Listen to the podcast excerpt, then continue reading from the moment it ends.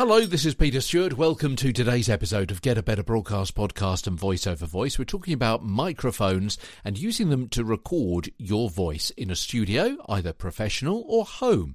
And in a network or voiceover studio, obviously you've got a sound engineer to help you adjust your volume settings so the volume of your voice is balanced with a similar level of those of other sources, be they of other guests or music. When I say a similar level, I don't necessarily mean exactly the same level, but so there is an accepting um, kind of sound which is going to be everything heard in the mix to an optimum level. So, obviously, as we've spoken about before, um, I would say about six or eight months ago, you don't want to be battling against music because then you're going to be putting a strain on your voice.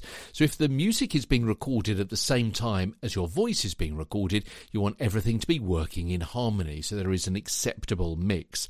Now, obviously, in a smaller studio for podcasting, your home studio, and so on, you may, of course, be having to create that mix yourself. But a consistent level of, law, of noise loudness is necessary so the listener isn't forced to keep increasing the volume themselves. You know, if you do it and you've got a hundred listeners, then that saves a hundred people having to do it themselves. Yeah, it's called normalization. Imagine how annoying it would be if a radio station had the presenter at one sound level and then a piece of music at another sound level, or if one podcast was at a different level to the next one in the playlist, and so on. Now, sometimes that can happen between podcast uh, or show and show, yeah, two different shows, two different podcasts, two different presenters may record things at slightly the different level, but certainly all of yours should be recorded at the same level. That's why there's a, recommended standard volume setting, not only for each program, but also for the whole broadcast industry, and by default, podcast, video channels, and other services such as Spotify and so on.